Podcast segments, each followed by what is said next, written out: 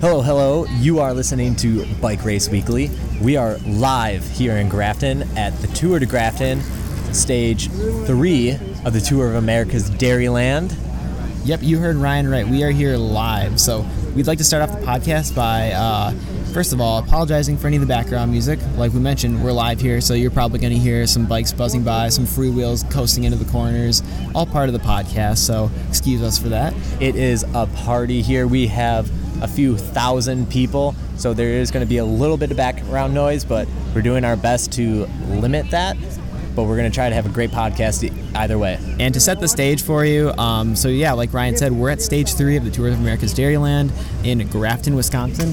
And this is the first Saturday of Tour of America's Dairyland, and it's a party, man. It's a hoot. Every corner in Grafton around the course is pretty much a block party. Got, you know, people uh, enjoying a couple cold beverages, watching some races, live music, lots of fun. Yep. Let's explain the course right off the bat. Yeah, let's start with that. All right, so this is this is a six corner crit.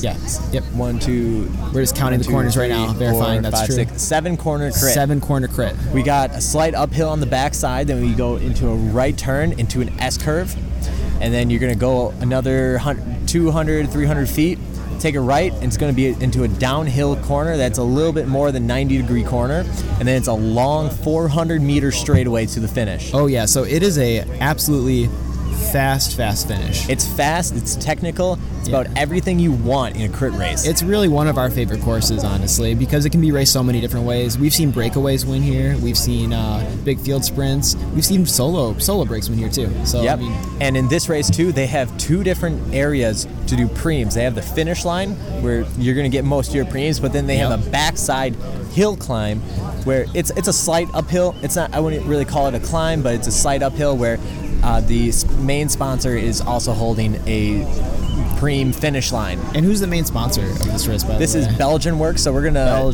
throw them a shout out. Thanks Yeah. for putting up these preems. Thank you for uh, yeah giving some cash to these racers. It makes the races a lot more interesting, and it's also uh, made for a really good race across the board. Yep, we are sitting on the backside where that preem finish line is. Yep. It's we are right on the corner where the S curve starts. So we're hoping for a lot of action here throughout the day. That's where everyone's been putting in big attacks. So it's going to be a fun spot to, to watch. Yeah, and we're currently awaiting for the men's Pro 1-2 race to start off today. Yep. So we've been here for most of the day. We've caught pretty much all of the races. Uh, I myself raced a little earlier. In the Yeah, Cat why don't we talk race. about that first? Yeah, let's start off with that. So that was a fun race. Um, this is my first day doing Toad. I'm only doing the Saturday, Sunday, Saturday, Sunday stages, and it was a pretty fast race today. I'd say, like we mentioned, pretty technical. So it kind of keeps the top speed down a little bit, but still makes it pretty hard. Um, overall, it ended in a, a field sprint. Nobody got away, and I believe Mike Lucas of Team Velicause took the stage win. And this is actually his third stage win, so he's been three for three. And the guy's got a mean kick. So I mean, it's it's really hard to come around him. I myself, He's, he's very fit. He's been doing uh, well in the Pro 1, 2, 3 races this year. Yeah. So it, he's doing just the Cat 3 race because he's trying to get some upgrade points to get to Cat 2 for next year. Yep. Because then he can race in the Pro race. so he showed up and he was fast. Uh, myself, I had a mediocre race. I kind of got a little bit buried on the last lap. I think I rolled in for 20th place. So not the result that I really wanted, but a lot of fun. And like I said in the last podcast, I didn't race today because I have a race tomorrow. Yeah. But I watched Rick's race, and what I took away from it is you started off in really good positioning at the front, and kind of throughout the race, you kind of slowly made your way a little bit back, and then you kind of finished in the field sprint. Yeah, yeah, I'd say that's a good assessment. I probably could have done a good job of maybe starting farther back and then slowly working my way up. But lessons were learned, and uh, it's definitely something to take away from and apply to tomorrow's race, which is going to be at Waukesha. Yep, and Waukesha is going to be a four corner crit this year, I believe. Yeah. Except they're doing it backwards. So if you've done the Waukesha crit before, you know what we're talking about, where uh, you go up that steep hill and then into that downhill. Well, now you're going to go up that long, gradual downhill, take a left into a steep down, quick downhill, take another left left into the straight the straightaway. Which is going to be another longer sprint, but it, it's a it's a change of pace from years past. Yeah, it's it's definitely a little bit faster, a little bit less technical. Still a great course. But Ryan, we're sitting here waiting for the men's pro race to start. That's going to go off in about five minutes. Do we want to talk a little bit about the field today? Maybe some of the people that we see here. Yeah, I mean it's it's pretty known right now that there's not any huge names. I mean, the biggest name here is Colin Strickland, who Yep. we've talked about before on the podcast in the Red Hook crits. Red Hook Superstar. He won the championship last year in Red Hook, and he is here at Toad. Uh, I'm not really sure what he's doing here because a lot of the other top pros right now are in Tennessee, where the national championship is being held. Yeah. And we're expecting a lot of those guys to then come to Toad after the national championship. So next weekend we'll have a lot bigger names, especially during to- uh, Downer, which is a, a huge race. Yeah, Uh, it's an American that's always- classic. Yeah. That's always just stacked. But uh, the first few days is um, a lot of smaller teams. There's a Japanese na- national team Yeah, here. Japanese national team. They've been doing quite well. I Yeah. think they took a win on No, one of these days. uh, they won the first day. They won the first day. Yep. Okay. And then a Colombian national team who won yesterday. yeah. So the the national teams are doing really well right- now. Something pretty interesting about Toad is we actually get a lot of international racers coming. So Yes. a lot of international squads. The prize money is fantastic here. I mean, we have all of the racing is pretty much in the Milwaukee area, so no huge transfer days for the teams. They don't really need like, you know, uh, vans or any kind of like you know large scale transportation. So yeah, we've seen quite a few teams come up, show up, and do really really well. Um, on top of that, we also have some really good uh, national caliber squads. I think uh, Hincapie Junior Squad. Yep. Yep, and uh, local boy Henry Lutz from I don't know where he's. I think he's from like Menominee or something. Something like that. Milwaukee, Milwaukee area. area. He's actually on that team, so he's in the P12 race tonight, and uh, that's the junior boys, the Hincapie Junior and squad. that's a, so that was another thing I was going to touch on is a huge change this year is they no longer have a two three race, a category two three race. Yes. It's only category twos can only race in the pro race this year. Unlike in years past where they can race in an amateur race and if they want to they can race in the pro race. This year they can only race in the pro race. So you can definitely tell there's almost like a gap, a small gap in the field where you can just distinguish the difference between the guys who are really there to race and the guys, the Cat 2s are almost there to just hang on. Yeah, and you know, in a perfect world, we'd have uh, a cat four five race, a cat three race, a cat two three, and the pre the pro one two race. But you know, just based on attendance and numbers, they just can't quite slice it up like that. They- so they've yeah. got to make some. Uh, some- One category is going to hurt. yeah, exactly.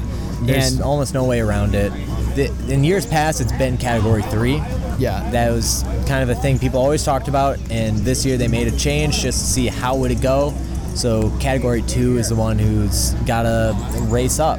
Personally being a category 3 racer I, I like it a lot i've done those category 2 3 races and they're just a whole level faster so it's nice to be able to be a little bit more competitive in those races because i think there's a, a bigger difference well and you could argue this isn't true but i think there's a, a bigger difference between a, a category 3 and a category 2 than a category 2 to a category 1 but Yeah. i'm sure you could argue the other way Yeah, you know, I think a category two. If you're racing category two, I think you have uh, the like you're you're probably working You- enough you've- to try to go to category one. you know, you, anyways. you've won some Cat 3 races. Yeah. You've won some Cat 3 races. You know how to win a, harder bike race. That's, yeah, and that's my opinion. Because most people, because most people, if they're going to category two, you're probably trying to get a category one eventually. Yep. So it's so, and a lot of category threes, that's where they're stopping. So to put them in with, if, like, group them in with guys who are trying to get to a pro level, that's almost not fair. When you know a lot of category twos might not even be. Uh, might or category threes might not be taking it very seriously. They're just training around a 40-hour a week schedule. Where category twos, they might not have a job. They might be uh, younger in college or something, or supported, so they have a lot more time to train, and they're looking to get to those higher categories. So it's it's two very different type of people that are racing together. So I think putting the cat twos in with the cat ones, it's a little bit more natural. I'd- I'd agree with that. Yeah, you know, everybody's different. We have some local cat ones that are like full-time employed individuals that do really well these like national level races, and at the same time, yeah, I mean, uh, it just all depends on the individual. But you know, we're sitting here waiting for the men's race to go off uh, right now. While that's kind of uh, you know in staging, do we want to talk a little bit about the women's race? Yeah. Women's race was uh, good. Uh, you can't talk about the women's race without talking about Katie Compton. Absolutely. Katie Compton was super active during this race. You could pretty much find her on the front, off the front, or The entire near race. the front. Yep. The entire race. And then not only her, but uh, oh man, I'm gonna butcher her name. Um, Nell Nell Mueller. What was her name? Um, Hedda Mullins? no, the, the winner, Mueller. Mueller. Mueller? What was her Uh, first Was that her name? name? Was it Hannah? No. Okay. I forgot her first name. Mueller. I think her last name was Mueller. You Yeah, know it was Mueller. We'll, con- we'll confirm this. She did really well too. She she, She- took a preem. Yep. She went off the front for a bit and then took the win. Yeah, we were actually sitting on the backside of the course, so we didn't see the actual finish, but we had uh, looked at the results and kind of heard word of mouth how the end of the like the very last half. of Oh, here comes out. the first lap of pro men's. All right, so we've got the pro men coming through right now, and uh, if you listen closely, you also might hear the moto kind of coming through. So with Toad, one of the cooler things about these races, there's a there's a follow moto. Oh, first lap, someone's car. going off the front There right now.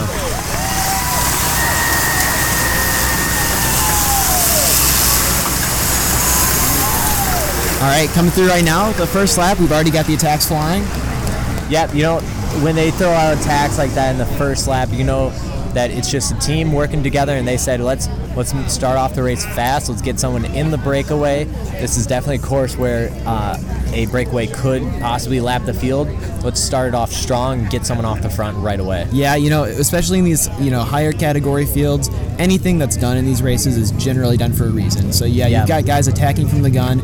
They want to make the field reel them in, use some energy, and bring it back together. Or you know, sometimes that early breakaway does work. Yep, and you know, a lot of times too, it's they're sending off one guy so the other four or five can just sit into the field for the first few laps and just you know see how how is this race going to be laid out because Yeah. this is a, a course that is quite technical. A lot of these guys might be racing here for the first time, so they want to get a feel for how this race is going to going to play out. So you know, we did a, an episode a couple uh, couple episodes ago. We did about amateur tactics, right? How amateurs use tactics in bike race. I guess it would be a pretty good time to talk about how pros and how elite cyclists use category or tactics in uh, in races. Yeah. Uh, so very similar to what we were talking about with always having someone in the breakaway just to keep the, the pace fast or try to get a breakaway to stick. Yeah. Uh, pros have teams typically of four or five people, and they are going to try to get someone off the front to either just keep the pace high in the group. Um, relax, relax within the the peloton while one of their so they, well, oh here they come. Here we go, coming through again. Small separation off the front. They got about six to eight guys. Six to eight guys. You know, big difference in a crit too. The gap will usually only go out a couple seconds. You Yeah. know, if you're in a crit and your uh, your gap is 10 seconds, that's a solid breakaway. You know, in a road race, that's nothing. But in a crit, 10 seconds is a pretty good gap. Yeah, so the guys in the breakaway right now, they are out there putting in work. The rest of their team is going to sit in the pack and just either block to lower the pace so their guy can get away, or they're just going to rest while other teams work to bring them back in. As soon as they get brought back in, they're going to send out another person and just keep keep other teams working to keep the pace high. Yeah. While their team gets to sit in and rest while they have one guy up the road putting in the work. Yeah, big difference is you you just see like a higher level of comfort in the field. You know, when a breakaway goes off the front, it's uh, generally let go. So not everybody chases it down right away. It can get a little bit of a gap, and the teams will take the time to kind of think about you know who's in that breakaway. Is that a good breakaway? Is that a breakaway that we want to see? Or sometimes they want to reshuffle the deck and they'll put somebody on the front to bring it back. So, and typically in these bigger level races, you've got racers that have distinct roles, right? So, everybody might be racing. If, if a team comes here and they're racing for the win, they're going to maybe have a designated sprinter. You know, that's your man that rests. He sits in, he stays uh, pretty inactive during the race. You're going to have, uh, you know, some other teammates that try to weld the field together, you know, that want to be in the breakaway and force other teams to do some more work. All right, here they come again. Another few riders trying to get off the front. Now Another got a real, real gap going. I don't think we're really going to get through much of this race without seeing at least one rider off the front. Oh, we almost just saw a crash too. Yeah, they're getting pretty close together. A few guys just went into each other while going around this corner. Uh, at the front of the group, that around this corner, a lot of guys are trying to move up, so it gets really bunched up around this corner, and you see a few guys bumping elbows. And you can hear how long this field gets stretched out. I think we have at least 100 riders here this uh, this evening. That would that would be about right. About Between 100. 75 and 100 at some of these bigger races. Yeah, so- probably around at Downer they're going to get a max field of around 125 to 150. So, you know, when the field gets really stretched out like this, from front to back, it can take almost 20, 25 seconds for the entire field to move through. That means that if you're on the back of this field, you're going to have to do some serious work to get from, from the back to the front. Yeah, and some of these better riders uh, in years past, Rahsaan Bahati has been notorious for being able to move up the group flawlessly without putting in any effort. Uh, one of my first years of Toad, the announcer actually called him out when he was sitting on the very back and said, $100 preem, Bahati, I'm looking at you. In one lap, moved up 100 guys and took the preem. That's extremely impressive. There's very few guys who can actually do that, especially on Yeah. a crit course where, I mean, the lap is a minute long, and in one minute he moved up 100 guys. And it is actually quite amazing to watch some of these uh, well-known crit stars. The way they can move through the field, almost effortlessly going from front to back, front to back. It's it's quite a sight actually. All right, here they come again. Everything's back together on this lap. One guy is still lingering off the front.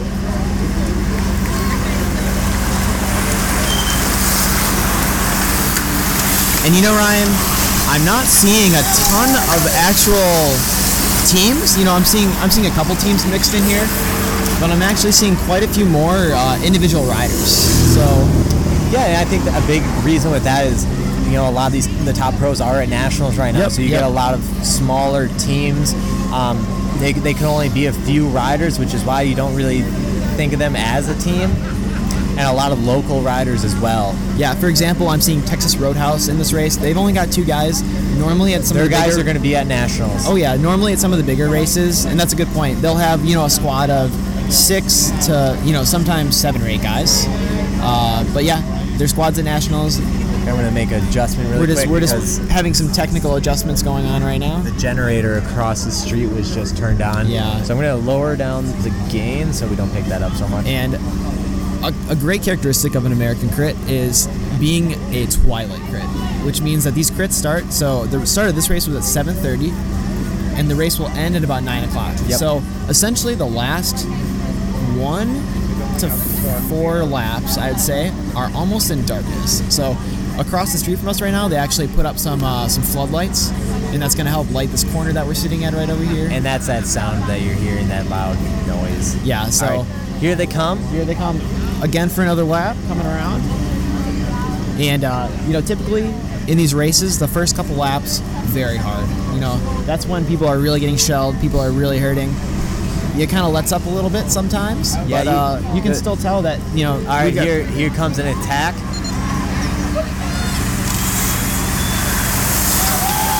Two riders off the front. Looks like Harley Davidson might be reacting. Yep. And uh, the, it looks like the team that's been really active, really off the front, is uh, GPM Schluj, and I, I don't know if I pronounced that right, right Schultz, GPM Schultz. Um, it's a, actually an Australian team. So they come over here uh, for Toad, they come over here for the Intelligentsia Cup. And This is kind of their uh, their winter racing campaign. You know, in Australia, it's uh, it's cyclocross season right now. Yeah, right now it's it's winter in They're not they're not doing any racing. Turn this just a little bit. Oh, sure. So you can see, uh, yeah, I mean, from the looks of it, they're pretty active off the front. You can tell that these guys in that team, they're looking for the breakaway. I think Yeah. that's I think that's pretty safe to say. Yep. I think it kind of looks like a lot of teams are pretty sure that a breakaway is going to get going here. Yep, and we're sitting actually at a really great spot on the course. We are at, uh, let's see, one, two, we're at corner three. Corner three is a slight chicane, so this is actually, uh, and it's also after a slight uphill. So this is probably the best part of the course to attack on, which Yep. is why pretty much every lap through we've seen some kind of attack going off the front on this side. Once you hit the chicane, you know, you kind of are where you are. There's not a lot of room to move up. And then on the backside, it's a downhill into uh, pretty much a uh, 400 meter finishing stretch. So if you're going to attack, Oh, we got to we got to break a three coming up the road. looks like the break gap has been established. Same guys from last lap. So we have one, we got Harley one Davidson? rider, one rider from Harley Davidson, one rider from GPM Schloss. And then who's this other team here? Um, Let's see. Uh, Bora Factory Racing's represented in the breakaway. A couple more riders going off. All the pace is getting picking up high right now. Yeah, the chase is definitely underway. You know, it's kind of it's kind of that point in the race where uh, where everybody's just fresh enough to really chase everything down. You know, at the same time, everybody's also fresh enough where they want to get in the break, they want to attack. Yep, and in this this early into the race, when they see six guys up the road, there's going to be a few teams who say, "No, we don't want that. That's that's going to go all the way if Yeah. we get let that go." That's really when you see the the red flags go up. But you know, that's that's keeping the pace high though. So either it's a win-win situation for a few of these teams who are just trying to get uh, to send some people off up the road and make other teams work.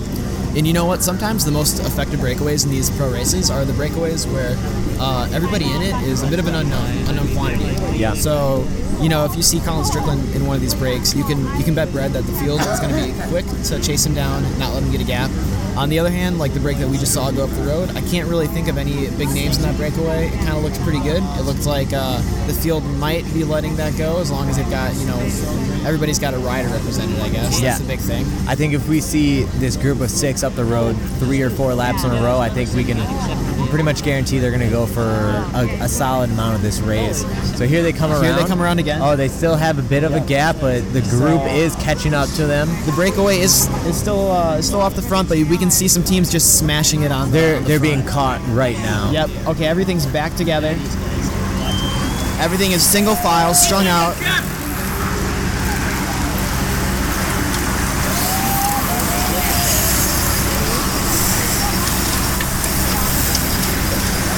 And actually, um, you know, sometimes in these races, what we'll see is uh, because it, it can be so strung out and because the course can be so technical, you'll see riders yell, "We got a gap," which essentially means, you know, maybe that's five riders back. The fifth rider looks back and he sees that you know these riders are off the front.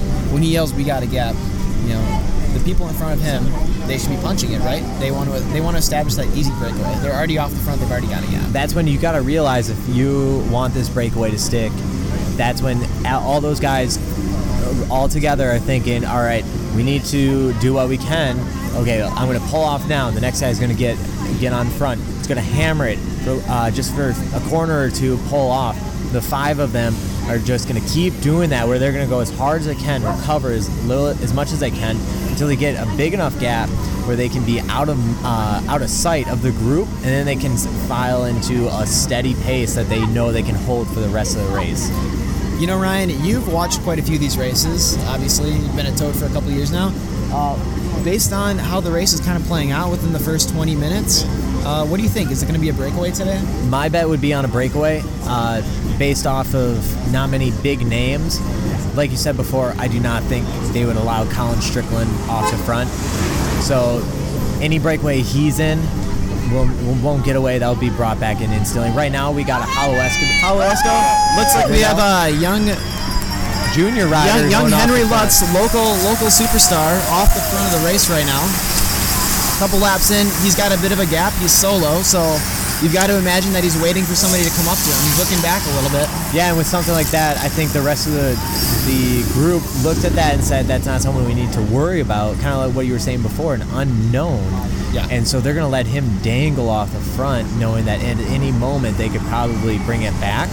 Other teams are going to look at that and then start sending riders to make it up to him, because then at least they can establish a breakaway like that. Yeah. Not really caring if Henry can even hang on. And you know, I'd say in Wisconsin, everybody knows who Henry, Henry is. You know, Yeah. he shows up to a lot of the local races. So within this area, he's definitely a known quantity. But on the national level, I wouldn't say so. You know, he's, No. he's part of the the Holowesco Junior Citadel team, and uh, George Hincapie sponsored team. yep, it's it's been around for quite a few years now. Yep, George Hincapie was a teammate of Lance Armstrong in the heyday. He Back went on the on. Team? Yep, and he went on to start a major junior squad, which is what Henry Lutz was able to get on this year. Also, clothing company, Hincapie, Also- Hincapie Apparel. Yeah, I gotta also- imagine that that's who their clothing sponsor is. Yeah.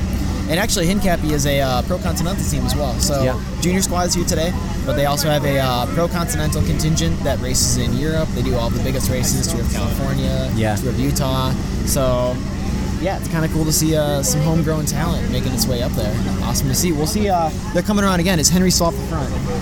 Nope, looks like he got caught. Looks like he is caught. I'm guessing though it's it was on that straightaway because the straightaway is fast. Hundred dollar Hundred dollar premium. We got a Harley Davidson guy trying to go off the front. Henry was just brought in, and the group is super strung out right now. Yep. Yep. Yeah, you can see the pain on some of these riders' faces coming through. They're definitely working, and especially on this preem lap, the pace is not going to be letting down.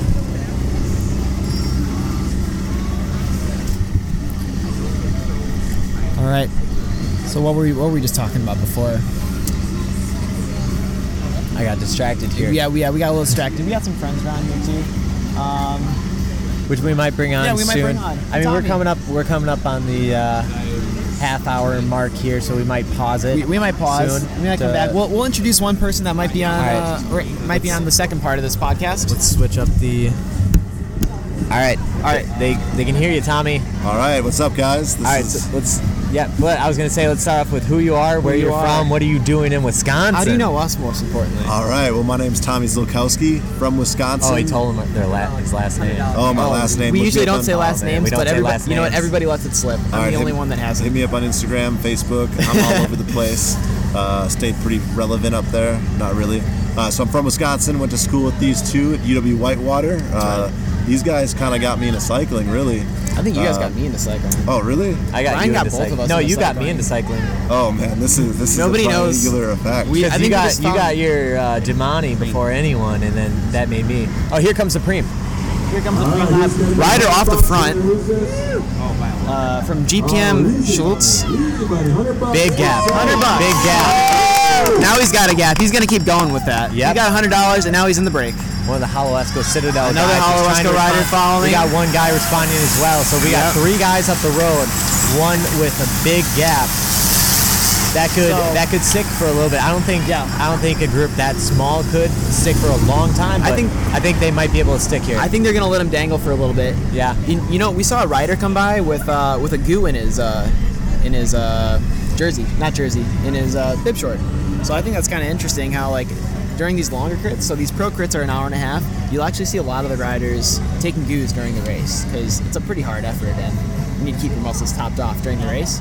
Tommy, when we raced a lot, like in 2016, I remember we would do 40 minute crits and you'd still be taking goos. Oh man, I'm a sugar addict. I, I, I feel good after eating a goo. 20 minutes in, I, I crave sugar. Yeah. And so I've been trying to get away from that, and I've just been putting Skratch Labs in my bottle now to get that sugar, and I can drink it. And so it, it comes natural. I don't have to worry about pulling off a tab. I don't have to worry about putting the garbage back in my pocket. Uh, so that's what I'm all about. I'm about getting that sugar into my liquid these days. But yeah, you're right. I mean, I was wasting time. I was wasting effort. Yeah, especially during a crit, like very hard to like pull a goo out, rip it off, you know, squeeze it in, and then do something. You know, I'm sure these guys probably just throw it on the side of the road, but Yeah. yeah, not easy to do. So Cat Three, you guys are racing 50 minutes. You guys eat anything during No. the race? I, I, I usually don't. I'll take a goo on the line. That's about it. Yeah. And uh, Ad, our friend Adam Bogstad, former podcast guest, he gave he was kind enough to give me some. Uh, oh, here they come. They do. They kept the gap. All right, we've, we've still got the Oh, gap. They're they're just about to be brought in. They got a little bit of a gap, a but little they're bit of a gap. brought in. Tommy, any predictions for this race? Uh, predictions. Uh, I would love to see one of the young riders uh, pull out front on a breakaway. Uh, Henry, I remember drafting off of that guy my first year racing. Smallest guy in the group, real skinny. Not really a draft Uh, act. Not really. I was wondering why I always got stuck behind him. Yeah. Um, but yeah, I remember him uh, back in 2015 when I started racing. Uh, saw that guy grow up, and he, he's super fast, and he's got that lightweight quickness. So it's, it's fun to see him raise raise up the ranks. Oh, for sure, for sure. So, would you bet on a sprint or a breakaway in this race? Um, it's a, it's more of a technical course with some extra corners. You know, it's a, what is it, six Seven. corner, seven. Um, so I'd love to see a breakaway, but you know, the way the race has been going today, uh, I don't think a breakaway is going to stick here with, with the hill and the headwind. All right. So back to uh, our question before. Who are you? Where are you from? What are you doing here? Yeah, you know, we kind of got an incomplete picture of you, Tommy. Yeah, so again, uh, went to a UW Whitewater, got into cycling there, and I remember the first time I hopped on a road bike. My dad had an early '90s uh, road bike, and I hopped on it, pumped the tires up to you know 100 psi, and it was so different from what I was used to, my mountain bike, and I felt like I was flying down the roads. And I was probably going 15, 16, but I was going down those country roads, just cruising. What I love about cycling is you can see so much in a quick amount of time. that You're going just slow enough to really take in the scenery. It's And like so- the perfect speed. yeah, it's a great speed to explore new areas, and so I just love Yeah. that atmosphere. And I didn't even know there was really racing behind it. I could race. Um, so once I saw the UW cycling team, uh, that's when I really thought, you know, this could be a sport for me, not just a leisurely activity. Um, so yeah, uh, was going to school at UW Whitewater and graduated, and uh, moved out to Colorado, and that's what I'm doing right now is uh, living and working out there and doing a lot of uh, climbing up mountains. Why don't we Why don't we do a quick plug here? What, what are you working at in uh, out in Boulder? So I've got an app that I'm creating for college students. It's called Let's Go. Uh, we're going to be releasing in September, actually, uh, to CU Coming up. Boulder. Uh, so that's coming up. We got three developers uh, working on the app, and essentially kind of came to me through cycling. As I, you know, couldn't find fun people to go and cycle with, and I wanted that outlet to ask around to find other fellow cyclists. All right. So, So- working on that. Let's go. We will Let's put go. a little thing in the uh, description for you. Yeah, check it out. Uh, there won't be a link or anything because it's not up yet. Still in beta, so we're testing right now. But we'll uh, come back to that in the future. We'll Just let us know that. when it's launched. We'll plug you. awesome. I appreciate it. and we'll go. Let's let's go use the app or Yeah. let's ride and Let's go. All right, so let's go. Tommy, you raced today. How did You your did. race go? Yeah, Explain it to race go? us. Yeah, so uh, you know, I've been racing. This is our third race, uh, and and this was the first day that we didn't have a wet course, and that was exciting because I, I love technical courses and I love reaming the corners. Um, you know, I love pedaling through. And in a four or five race, you know, things get skittish. People don't like pedaling through, and so things slow down. So if I can get on the front, I can really go through the corners, and so that's why I like this course. But I just kind of get kept getting shoved to the back, and I was out of my saddle a lot. I think this morning with the setup crew getting hit with that sun. And uh, you know, sweating in the morning before the race, because as you guys know, uh, part of the setup crew, so we help set up the race. We put up all the barricades, and uh, racing after that is exhausting. Yeah, and that's Yeah. kind of interesting. You know, uh, Tommy's on the crew setting up the courses. That was, that was left out so, there. and not only that, Tommy likes this job enough that he comes back from Colorado every year. 14-hour drive. Yeah. Doesn't stop. For, Peas in a bottle. for 11 days. He's in a bottle, Peas in a bottle for 11 days of uh, crit racing with no sleep. It's it's the way to do it. This is oh, the here best comes week a of my big life. attack. Big Oh, attack. here they go. All right, we're watching some accelerations Here go we off the front. Let's see, we've got a rider from Mark Pro following that attack. All right, coming through. Now we're really seeing some splits in the group. We're seeing some gaps opening up. One thing I'm going to mention too is uh, I don't know if you've noticed, but Colin Strickland is staying like right about in the middle of the group. Yeah, fifty percent of the, the way back back. a bit. My guess is that he's gonna he's trying to just con- con- uh, conserve energy most of this race. Uh, he's probably I think we'll see him go for a few preems and probably go for the sprint at the end. This is well, you know, this is a he's more of a breakaway rider. This is a really good course for him in terms of how technical it is. I think he's gonna kind of wait maybe 30 minutes to go, really try to get off the front and motor himself away. But anyways, that's our predictions. Back to you, Tommy. So Back to uh, you're you're coming back to Wisconsin to work this fantastic event with us. Well, we're not working, we're just racing, but you're working. Yep. Sweet man.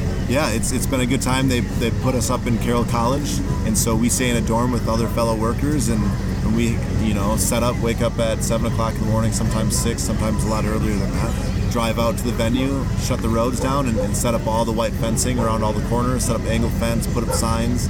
Uh, so we kind of help put the show on.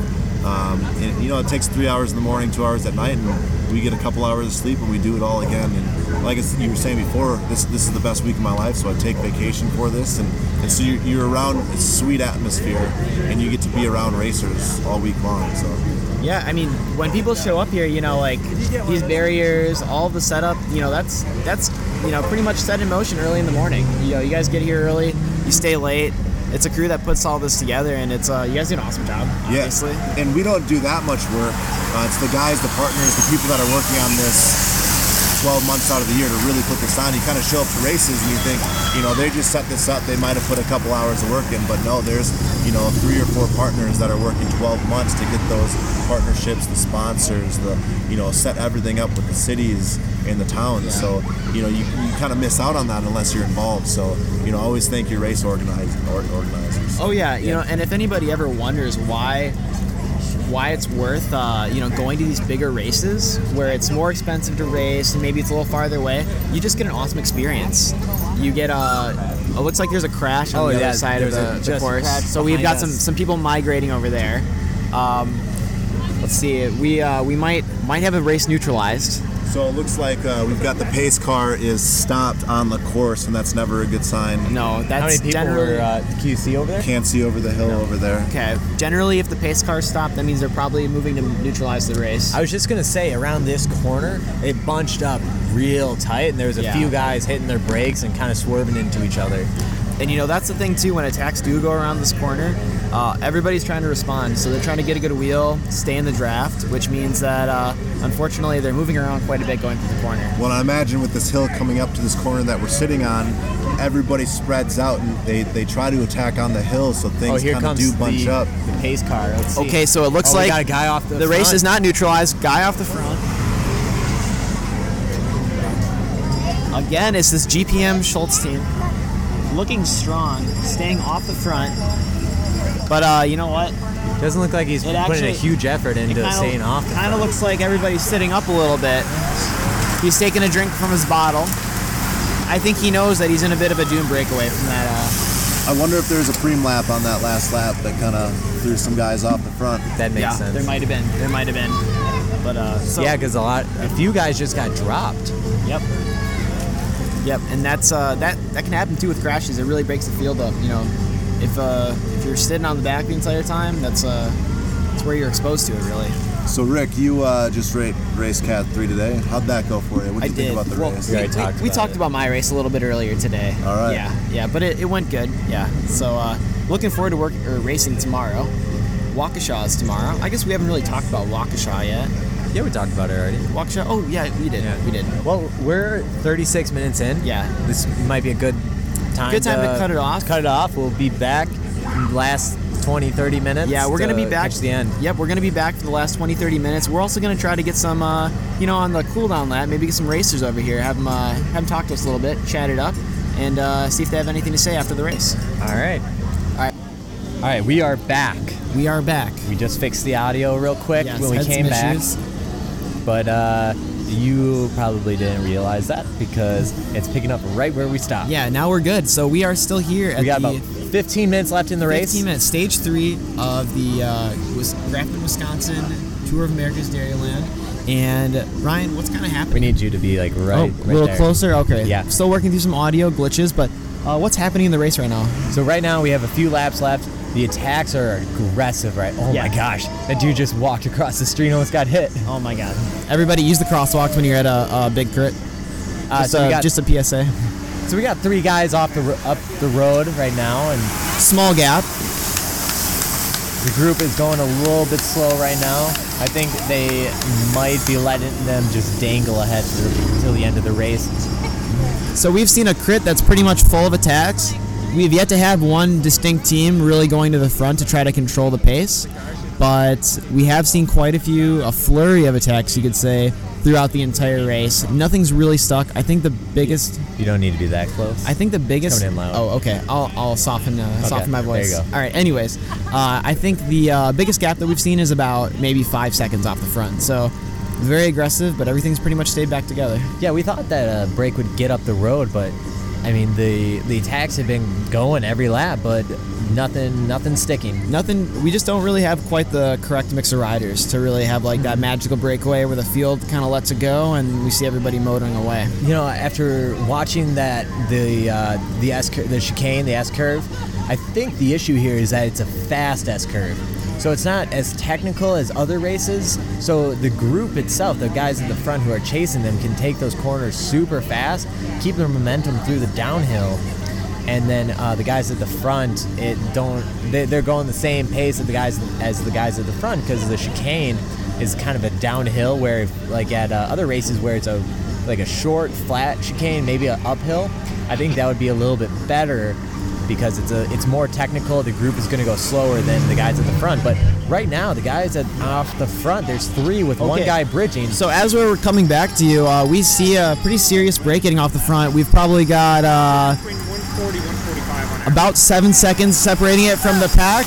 We've got some uh, looks like a little bit of commotion from the from the pack. They're kind of uh, They're bumping elbows. They're, they're bumping elbows. They're trying to call out each other who's going to chase that down.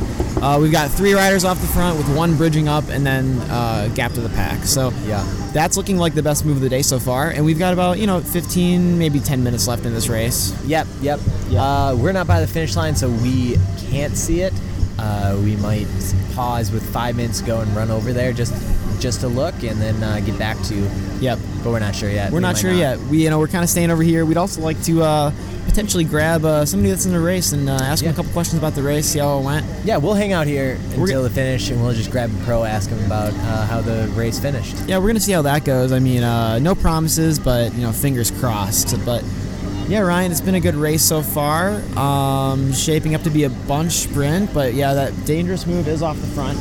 It looks like we're seeing everybody come through pretty shortly. Uh, you think that move's gonna stay away, or you think I it's don't think come back? so. No. The- that group is starting to get really fast.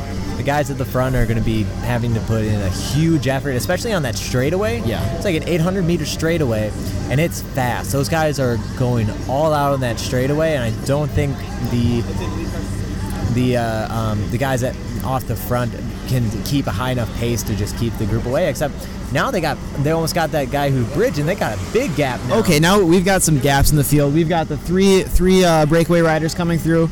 We've got one rider attempting to bridge. He's getting pretty close. He's gonna make it to the breakaway. Two more guys trying to bridge. two more guys bridging off the front. We've got a Bora Factory racing rider, and looks like a specialized. Uh, uh, not sure who that is, but yep. Uh, and everybody coming through now. Uh, you know, there's really not a chase. I'm not really seeing an organized chase. Uh, I think we see ABC Cycling going to the front, and it looks like they have four guys, three guys up there. They might be putting something together, but that breakaway has some horsepower now, and Yeah. it's going to take some work to get it back. this could very well stick. I, I th- they got a chance. I mean, there's still a solid 10 or 15 minutes left of racing, so it's it, it's anyone's guess. But Yeah. if anything's going to stick, it's going to be that. Yep. And you know the late race breakaway is always the dangerous breakaway. Everybody's got some uh, some you know corners in their legs, some laps in their legs. They're going to be worn down. So if it's going to roll off, I think right now is going to be the time to do it. Yeah, but like we were talking before, I mean, if they were sitting in the entire race and having their teammates go up the road, these guys are basically fresh. So when they attack near the end of the race, they're ready to go. They're fresh. Everybody else at the front is tired. They don't want to chase down another breakaway. They're looking at other teams to chase Yep, it down. yep. So, uh, I mean, Anything could happen. anything could Anything really could happen. happen. It's it's close enough where they could catch them, but far enough where if they really dig, they could keep it. And you know, looking at the riders that are in that breakaway, I'm, I'm seeing some fresh faces. I'm seeing some riders that pretty much hid the entire race, and uh, they they just don't look as fatigued as a lot of the guys in the back right here. Uh, We've here they come again. Here we go. All right, update on the breakaway. Uh, all right, we have Uh, now four riders in the breakaway. The one uh, one rider is bridged to the breakaway. One rider's starting to get dropped. One rider is getting dropped off the back. He's got a dig, so he's going down the chicane. He might be able to make it back to the breakaway, but he's looking like he's uh, in some good pain. I think he gets dropped on the next, uh, the the front side of the course. Colin Strickland at the front. Colin Strickland at the front, so you know he's gonna. He's not really in the business of bringing that move back. He wants to make it to that move. No, he's just gonna stay at the front. He's gonna see if is that brake gonna stick or is it gonna be pulled back in. It looks My, like my guess is that it's gonna get pulled back in. That guy who's dangling off the back of the brake, he's getting tired. And so I'm guessing the other guys are getting starting to get real tired too. Yeah. And there's just enough racing left where I don't think they have enough in them to to keep it. So my guess is that it gets brought back in.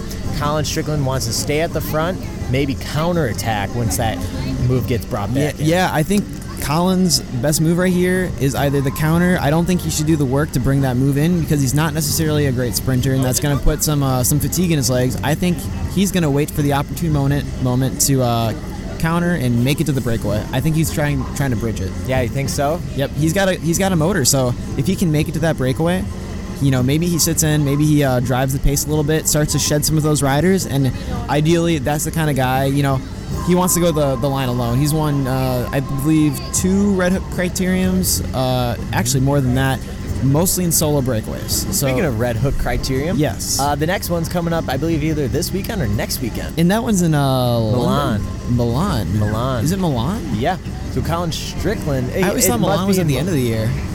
Um, Or maybe- I thought it usually was London one. is the second Oh, here one. they come. Here they come. They, We'll- we'll they verify got a that bigger later. gap, but they did drop off that other guy. Three riders. None so of they them. got three riders. They look good. One guy is trying to catch, but it looks like the group is starting to gain We- momentum here. We've got another bridging effort. One of the ABC cycling members, and uh, looks like another rider. Not sure who that is.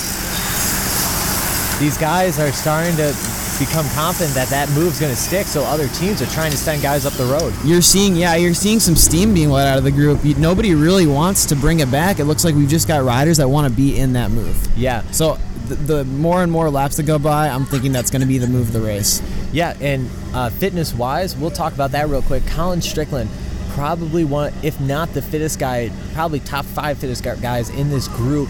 We're looking at an FTP, a functional threshold power, around 425 to 450. I'd say that's probably pretty correct. He's got a motor on him. For yeah, sure. so for uh, comparison, my FTP is 290, and Rick's is probably like around there. 270. He's Yeah, probably around there. 270. So his his fitness is so much higher, and you know the average FTP in that group is probably going to be closer to 350.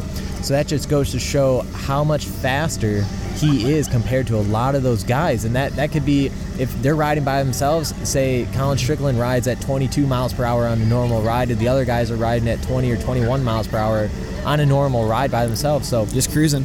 And you know, he's fast. The difference He's- too with a level above most of these guys. with Colin, he's a he's a diesel. Like you you know, if you've watched any of the Red Hook races, anybody can kind of see that he likes to go the line alone. If he can get off the front, that's his bread and butter. He can kind of hold the, exactly how hard he wants to go for exactly how long he wants to go. All right, the break has just come by. It looks like we have those same three riders in the break. The They gap is going up. gap. Gap is going up. We're at about 10 seconds to the next rider. We have a rider from Meteor Intelligentsia trying to bridge to the break. Everybody, we had, we do have a team on the front, Los Angeles Bicycle Club. They're going to the front. They're, it looks like they are starting to put a concerted effort to chase that breakdown. But I'm thinking it might be a little too late. Mm-hmm. You can tell how tired these guys are because their their technical skills you can tell are starting to you know they're they're you see some shakiness in the field. yeah they're getting sure. shaky they're getting tired the pace is getting hard for sure. Um, yeah, with with those riders, um, Ryan, do you think it's enough time to pull the brake back? I think I mean it's a toss up I don't know how many laps are left but they have a big breakaway. I think it could stick. I think it's going to stick but I think a lot of those teams are trying to get guys into that breakaway which might just cause them to get caught Now, if you're in the breakaway, if you're these three riders, what what do you think is? I mean, what's going through your head? You've got to be thinking, you know, you've got to be looking back around some of these corners. You got to be thinking, I got a gap, but at the same time, not a huge gap, and at the same time, you still got two other breakaway companions with you. So even though this looks like it might be the winning move, and you've got bridging riders making it, you got to start thinking, you know, how do I win the race? How do I beat the other two guys in the break with me? I think they're going to start talking. I think there's going to might be one guy who says, "I'm not going to win, but I want to take I want to take a podium." So he's going to probably say, he's "I got- will pull half the lap. You guys pull the other two quarters, and we'll take this in. I just want to be on the podium." That's a good point. You know, we've got three guys here. We, you know what?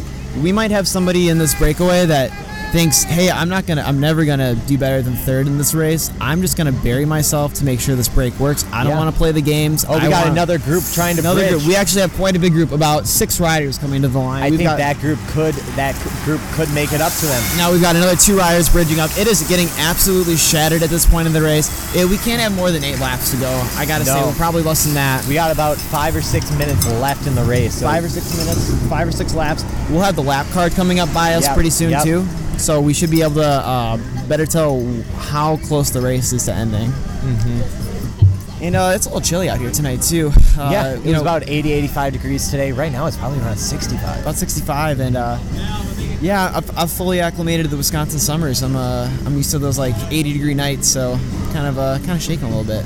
Should should have brought a jacket, but neither here nor there. Not that important. All you all you warm podcast listeners should know that uh, we're out here in the cold for you guys. You know, bringing bringing what the people want. bring what they want. What they want. Also here at the race, we have a common, we have a new commentator this year. We actually have Frankie Andreu as a commentator, which is Uh, pretty Andre, cool. Andre, Andre, Andre. Okay. Yep.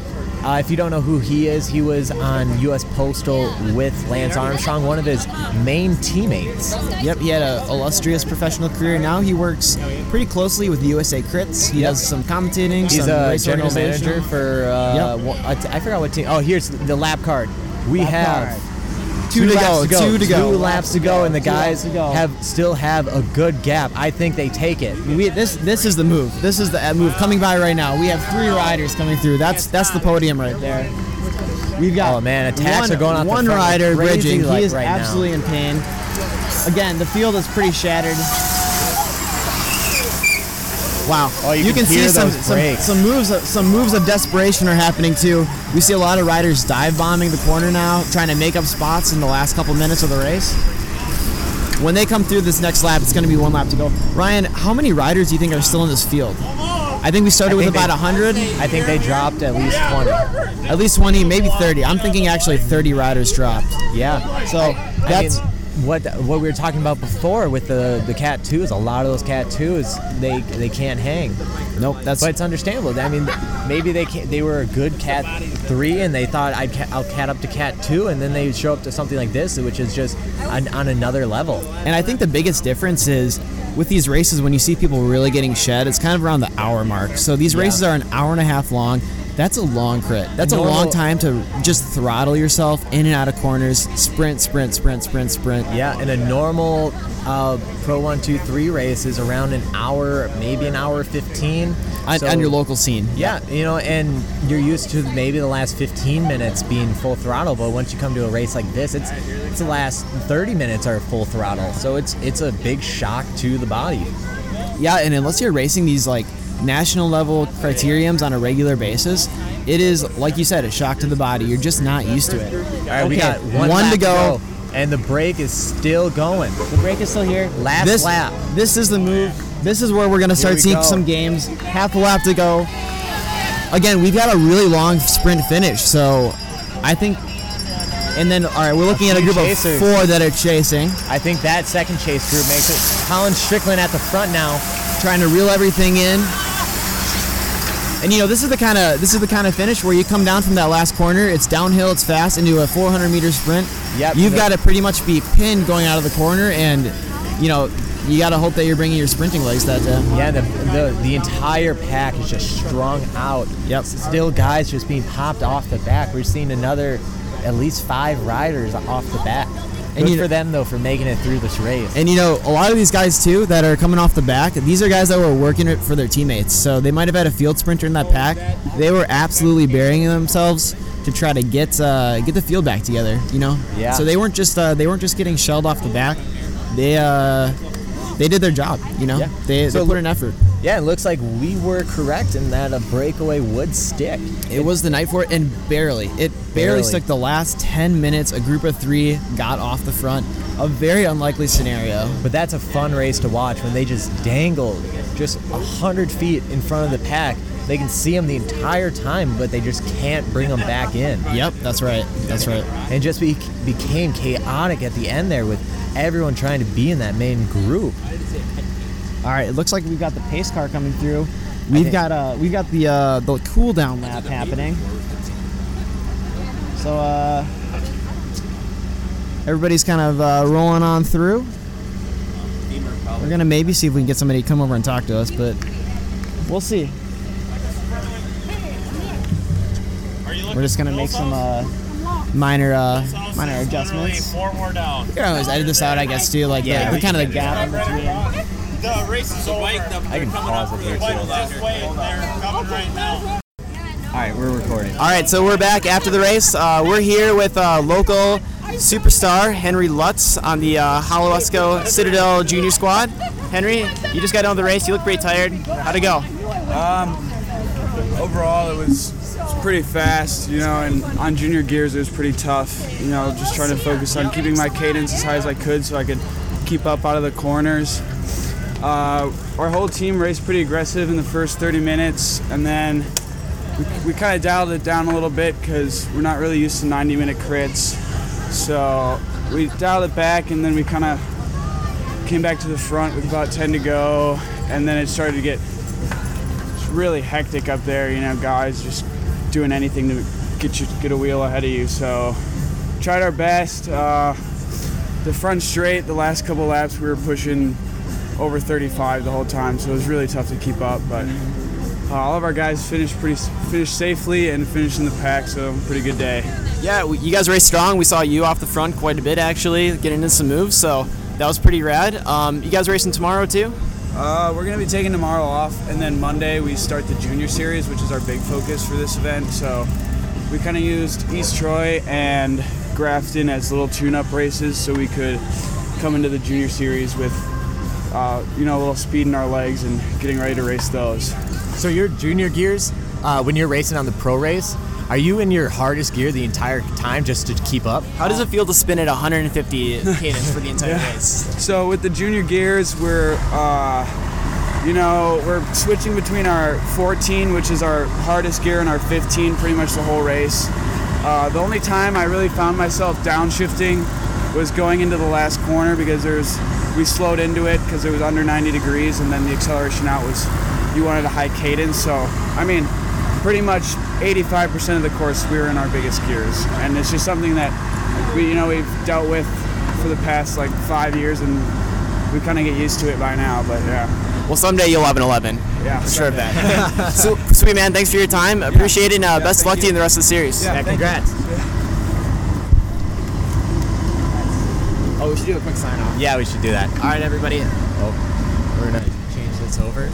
Uh, sorry about the. So- there's a fire truck right behind fire us. truck. Uh, that was uh, that was the end of the race. That was uh, Henry Lutz. Uh, like we said, uh, local talent from uh, Wisconsin. He was uh, nice enough to talk to us on his cool down lap. So Yeah, pretty cool. So not only is he a cat two, but he is also a junior. and So the juniors are able to race with the pros, but they have to race on lower gears. So a pro will is able to go faster, and the junior gears can only hit a certain speed where a, a normal gearing can go much faster. so essentially, they've got to generate way more power with uh, higher cadence. Yeah. spinning their legs super super fast. So it's much more difficult for them to stay in on the straightaways than a, a normal person on a normal bike is. I actually remember uh, my first race I ever did was a Cat 4 race, and uh, it was the race with Henry. And uh, this was, I think, he was like 14 or something, and uh, he won the race actually, and he was like probably 115 pounds soaking wet, and I got third